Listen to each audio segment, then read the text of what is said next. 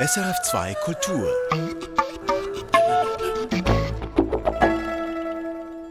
Kino im Kopf mit Michael Sennhauser.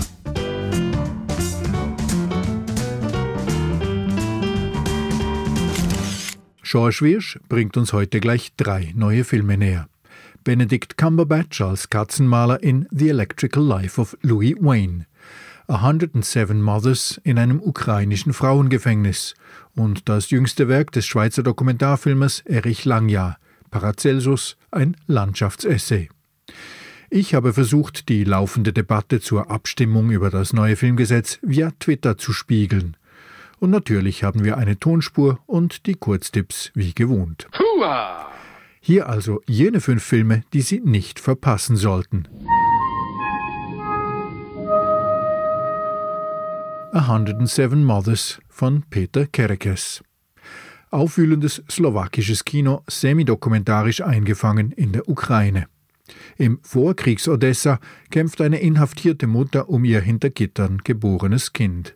Eine Aufseherin hilft oder auch nicht. 107 Mothers von Peter Kerekes. Soul of a Beast von Lorenz Merz. Ein sprühender Trip aus Filmtraumbildern und jugendlicher Sehnsucht, ein junger Mann zwischen Pflicht und Freiheit, Freund und Freundin. Die Seele dieses Biestes ist das Kino. Soul of a Beast von Lorenz Merz. Tout s'est bien passé von François Ozon. Halbseitig gelähmt nach einem Schlaganfall wünscht sich der Vater von seinen Töchtern die Hilfe zum Sterben. Mit Leichtigkeit und Präzision macht Ozon das zur Familientragikomödie. Tout s'est bien passé von François Ozon. Competencia Official von Mariano Cohn und Gaston Duprat. Ein steinreicher alter Möchtegern-Produzent heuert eine exzentrische Star-Regisseurin an. Die beiden Argentinier brennen mit Penelope Cruz und Antonio Banderas ein satirisches Feuerwerk der Eitelkeiten ab.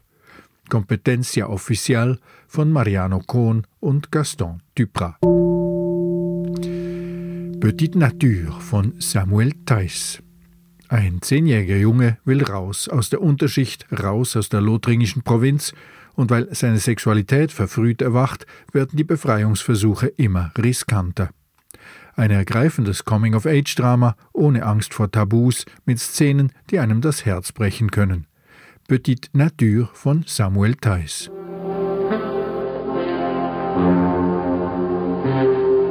Die Tonspur, die ich jetzt für Sie auslege, die führt für einmal in ungewohnte Welten. All right, folks. Showtime. Aus welchem Film stammt der folgende Ausschnitt?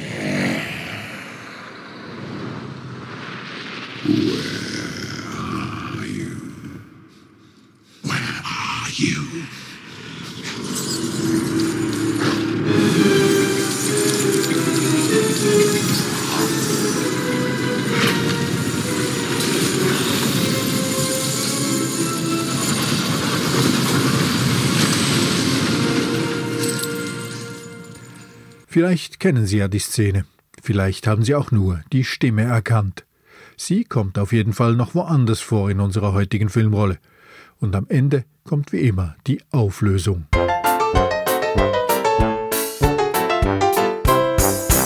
Es gibt Maler wie Picasso oder Chagall, die ganz einfach zum Kunstkanon gehören und dann gibt es Maler wie den Briten Louis Wayne, einst enorm populär dank Katzenbildern, aber zeitlebens nie reich geworden damit und heute vergessen.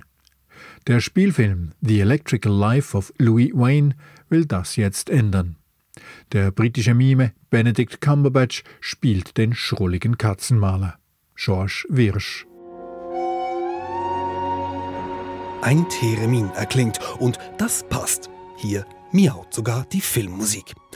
Außerdem ist das Theremin ein elektrisches Instrument und wir sind im ausklingenden 19. Jahrhundert. Strom ist das Ding der Stunde.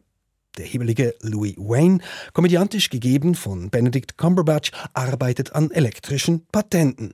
Und daher sagt er einem Zeitungsredaktoren ab, der ihn als Illustrator engagieren will. That's very kind of you, Sir William, but I can't. I have several very important electric patents to finish. And in fact, I'm rather late for a meeting with Henry Wood, the celebrated composer. Henry Wood? I've written an opera. Eine Oper hat er gleich auch noch geschrieben. Louis Wayne scheint sich trotz Geldnot für alles zu begeistern, außer eben dem Talent, das ihm in die Wiege gelegt wurde, das Zeichnen. Louis Wayne ist ein Exzentriker, ein Mann ohne Zentrum. Und genau das übernimmt der Film. Er schäumt über vor visuellen und klanglichen Ideen, vor Stilwechseln, von der Stummfilm-Hommage über lebendige Ölgemälde mit Katzen bis zur Spektralfarben-Explosion. Der Regisseur Will Sharp quetscht das alles in ein enges Bildformat, viel zu eng für was es alles abbildet. So sieht es also aus im Kopf von Louis Wayne. Und das wird auch nicht besser, als ihm etwas passiert, das er noch nie in Betracht gezogen hat, dass er sich verlieben könnte. But the one thing he had never considered, in spite of constant pressure to find an eligible young spouse, was the possibility of ever leading any kind of romantic life. And so, as a strange tingly feeling crackled in his breast and sparkled through his loins, I think it would be fair to say that the innocent Mr. Wayne didn't really know what the hell was going on. Der unschuldige Mr. Wayne hat keinen Schimmer, wie zur Hölle ihm geschieht. Er ist verliebt in die Gouvernante seiner Schwester. Und jetzt nimmt die Geschichte Fahrt auf. Die Zuneigung ist gegenseitig. Die beiden heiraten und adoptieren eine zugelaufene Katze. Louis Wayne porträtiert die Katze mit Brille und Schlips. Die geliebte Gattin stirbt jung, aber der trauernde Wayne schafft nun mit seinen Katzenbildern den Durchbruch. Ein Durchbruch, der jedoch kein Geld einbringt. Wayne hat die Bilder nicht patentieren lassen, was seine von ihm finanziell abhängigen Schwestern rasend macht. Huge amounts of debt, Louis. It's really starting to affect mother's health, I have to say. Where has it all I gone? didn't copyright the images. Oh my god. Oh my god, help us, please. What does that mean? It means people have been reprinting his pictures all over the country and he hasn't seen a penny, which explains why he is living rather like a pig. The stench is quite unbearable. Er lebt wie ein Schwein, er stinkt, sagt die ältere Schwester. Es ist nicht nur Geldnot, es sind auch Vorboten einer psychischen Krankheit.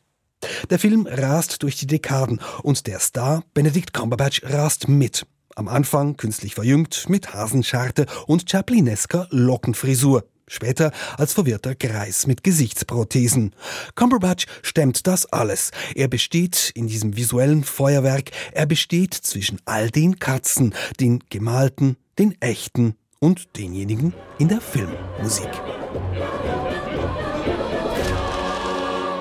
George Wirsch, The Electrical Life of Louis Wayne, jetzt im Kino. Grausame, trostlose Bilder kennen wir mittlerweile aus der Ukraine. In die Ukraine vor dem Krieg führt uns allerdings 107 Mothers, und zwar in ein Frauengefängnis in Odessa. Es geht um Mütter hinter Gittern. Das klingt deprimierend, ist es aber nicht, sagt George Wirsch. Für ein Gefängnis ist es auffällig hell hier. Bläuliche und beige Farbtöne dominieren und verwöhnen das Auge. Das großzügig einfallende Naturlicht suggeriert, völlig unmenschlich ist diese Anstalt nicht. Das Leben hier mag hart sein, aber es versiegt nicht gleich. Ganz im Gegenteil. 107 Mothers beginnt mit einer Geburt. Die frisch gebackene Mutter heißt Lesia und sieben Jahre soll sie absitzen. Wofür? Das gibt sie nüchtern zu Protokoll, wegen Paragraph 115.1. Gegenfrage. Wen haben sie umgebracht? Antwort. Meinen Mann. Кого убили? Мужа. Почему? Ревность. Понимаю. Was war das Motiv? Eifersucht, sagt Lesia. Verstehe, nickt die Beamtin. Sie versteht das, weil mehrere Frauen deswegen hier sind. Die haben es nicht ausgehalten mit ihren trinkenden, raufsüchtigen, fremdgehenden Männern. Den Mord, den verharmlost der Film nicht. Deswegen sitzt Lesia ja auch. Und deswegen darf sie ihren neugeborenen Sohn auch nur gleichzeitig mit anderen inhaftierten Müttern sehen.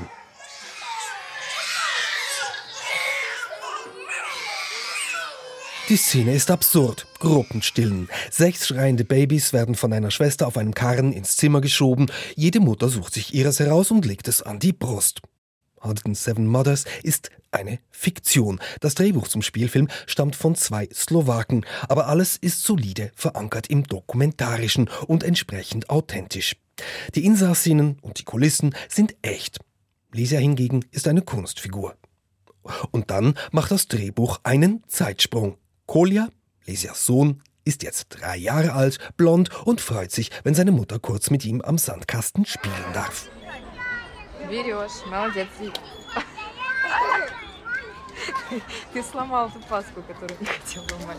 Ein Moment zum Durchatmen. Aber die Zeit drängt. Entweder schafft es Lesia rechtzeitig auf Bewährung rauszukommen, dann darf ihr Sohn mit, oder das mit der Bewährung klappt nicht. Dann muss Kolja weg, zu Verwandten oder schlimmer noch ins Waisenhaus.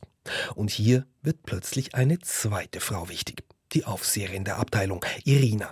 Klein von Statur, unscheinbar in ihrer Uniform und mit ihrem zusammengebundenen Haar, ihre Regungen versteckt hinter einem undurchschaubaren Schmunzeln.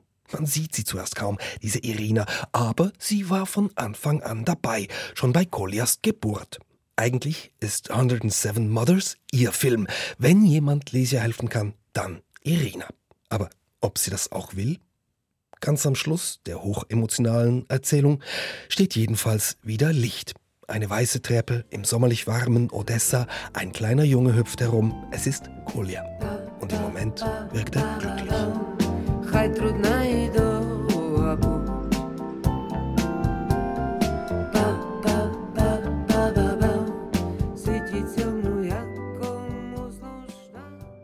107 Mothers jetzt im Kino. Paracelsus, ein klingender Name. Aber wofür steht er eigentlich genau? Für Naturheilkunde, für Philosophie, Theologie oder gar Mystik? Etwas von allem, denn Paracelsus arbeitete interdisziplinär, wie man heute sagen würde. Ein neuer Kinodokumentarfilm macht sich auf die Spuren des Gelehrten. Der Schweizer Regisseur Erich Langjahr und der Paracelsus-Biograf Pirmin Meyer sind dabei die Reiseführer. Ihrem Ruf gefolgt ist George Wirsch. Der Titel macht stutzig. Paracelsus, ein Landschaftsessay, heißt der Film. Also nicht Paracelsus heilen durch die Natur oder so ähnlich. Nein, ein Landschaftsessay ist es. Eine wortwörtliche Tour de Paracelsus.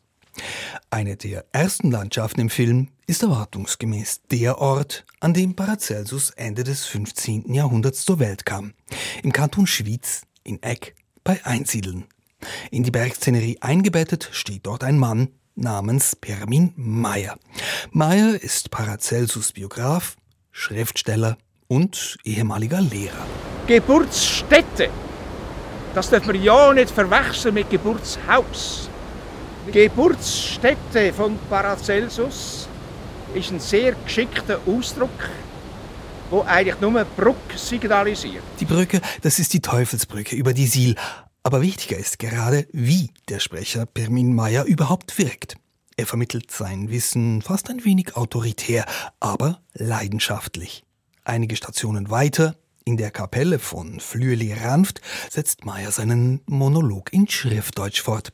Paracelsus habe in seinen Schriften etwa anatomisch schlüssig erklärt, wie dass der Eremit Niklaus von Flüe jahrelang fast ohne Nahrung ausgekommen sein soll. Er unterschied Menschen, deren Magen auf adamitische Weise funktioniert, wie wir, dann solche, die nur im Mund verdauen, das sind die äh, ganz speziellen, die mit sehr wenig leben können.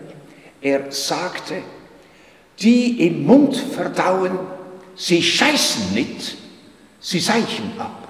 Nun, da Meyer vor dem Altar Unflätigkeiten ausspricht, wird klar, ganz so ernst muss man das nicht nehmen.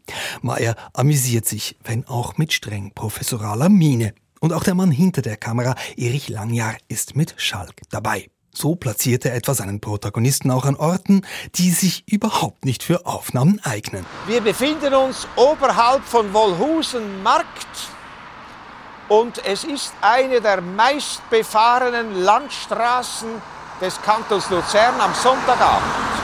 Meyer kämpft gegen den Lärm der vorbeibrausenden Fahrzeuge an, wie Don Quixote gegen Windmühlen. Das ist lustig. Aber nicht nur. Denn stand am Anfang noch das wohlige Plätschern eines Flusses, dominiert jetzt Motorenrauschen. Ja, da schwingt durchaus Zivilisationskritik mit. Und schon bald rauscht dann wieder Wasser. Diesmal ist es Langjahr, der spricht. Wozu hat Gott den Rheinfall erschaffen? fragt Paracelsus. Als einen Hörsaal der Natur, sagte er. Der Rheinfall, ein weiterer Schauplatz neben zahllosen fotogenen und weniger fotogenen Gedenktafeln, Wirkungsstätten, Bibliotheken und sogar Geisterhäusern, die Erich Langjahr und Pirmin Meyer geschickt verweben, thematisch und visuell. Was dabei von der Paracelsus-Philosophie hängen bleibt, doch eher das Anekdotische. Aber man bekommt Lust auf diese gepriesene Natur, auf die Orte der Besinnung, vielleicht sogar mit einem Buch in der Hand, in dem ausführlicher drin steht, was dieser Film eher aufgelockert und häppchenweise präsentiert. George Wirsch zu Erich Langjahrs Dokumentarfilm Paracelsus, ein Landschaftsessay, jetzt neu in den Deutschschweizer Kinos.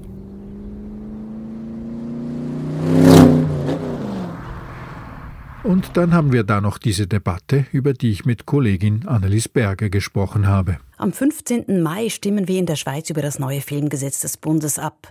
In diesem neuen Gesetz geht es unter anderem darum, dass ausländische Streamingdienste auch ins Schweizer Filmschaffen investieren müssen, also zum Beispiel Netflix. Gegen dieses neue Gesetz, das von den beiden Räten nach langem Ringen eigentlich verabschiedet wurde, hat nun ein Komitee erfolgreich das Referendum ergriffen, einberufen von den Jungfreisinnigen. Jetzt läuft der Abstimmungskampf bereits in den traditionellen und vor allem in den sozialen Medien. Ja, und dafür bist du jetzt, Michael Senhauser, hier im Studio, ähm, Filmspezialist. Wer kämpft da gegen wen? Ja, grundsätzlich ein Pro-Komitee, das sich aus Film- und Kulturschaffenden und kulturaffinen Politikern zusammensetzt und ein Kontrakomitee aus Jungfreisinnigen, aus Wirtschaftsvertretern, auch aus der Privatfernsehszene. Und die haben beide jeweils ihre Anhänger und Anhängerinnen mobilisiert, die sie dann auch mit Argumenten füttern. Gefordert wird eben diese 4% Reinvestitionspflicht auf den Umsatz in der Schweiz. Die Filmschaffenden sagen, das würde nicht nur helfen, neue Filme zu produzieren, das würde auch dafür sorgen, dass weniger Geld abfließt ins Ausland und dass diese Märkte zugänglich werden für die Filmemacher. Gefordert ist auch ein 30% Anteil an europäischen Produktionen im Angebot. Das ist eine Quote, die ein guter Teil von Europa ohnehin schon fordert. Das Ganze wird Lex Netflix genannt, weil Netflix eben der größte größte betroffene Anbieter wäre. Lex Netflix. Also ich verstehe nicht ganz, was die Gegner stört an diesen Vorgaben. Es heißt ja eigentlich, dass ein Teil des Geldes dann, ähm, die das verdient wird, wieder in die Schweiz fliegt. Es ist eine, ja, es ist eine Grundsatzdebatte. Also grundsätzlich halten die Gegner die Reinvestitionspflicht für eine Art versteckte Steuer, die auch noch zweckgebunden nur an den Schweizer Film geht. Also so vergleichbar mit der Mineralölsteuer, die mhm. dem, dem Straßenbau zugutekommt und eben nicht dem ganzen Schweizer Volk. Und sie argumentieren, das werde die Abonnemente verteuern, weil die Streamingdienste einfach diese 4% Reinvestition direkt an die Konsumentinnen und Konsumenten abwälzen würden. Und sie sind ganz grundsätzlich gegen diese 30-Prozent-Quote für europäische Produktionen. Sie sagen, das sei ein unzulässiger Angriff in den freien Markt. Und ist an diesen Argumenten etwas dran?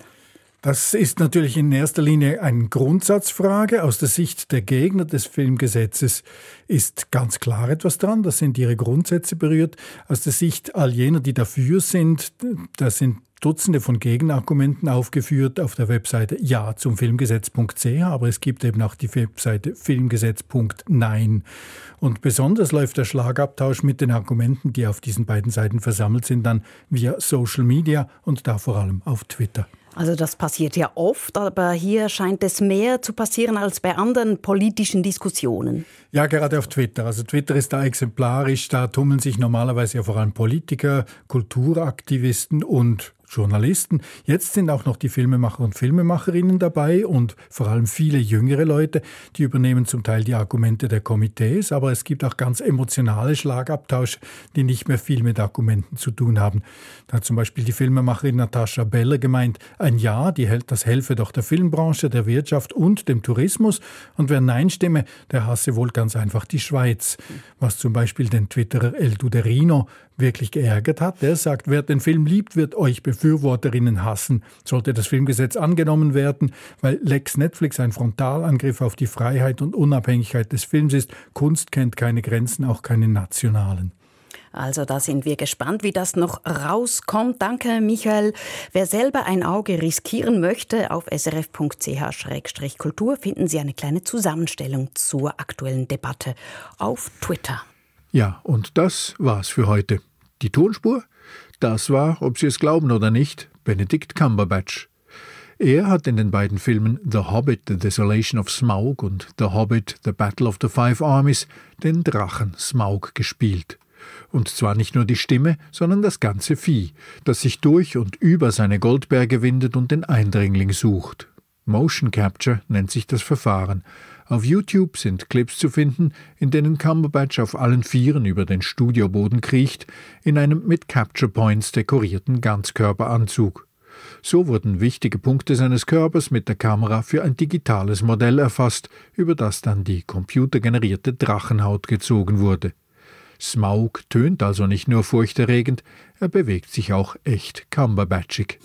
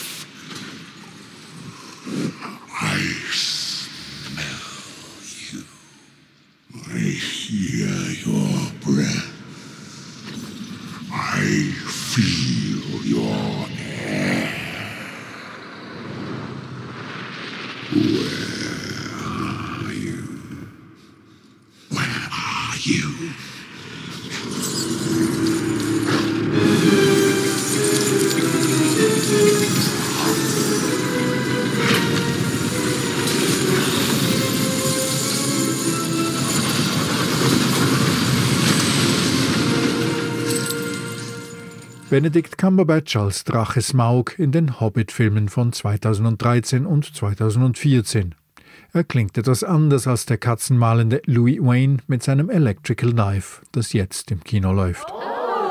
Das war Kino im Kopf. Die fünf Unverpassbaren finden Sie schriftlich jeden Donnerstag auf sennhausersfilmblog.ch. Ich bin Michael Sennhauser und ich wünsche eine gute Kinowoche. Auf Wiederhören.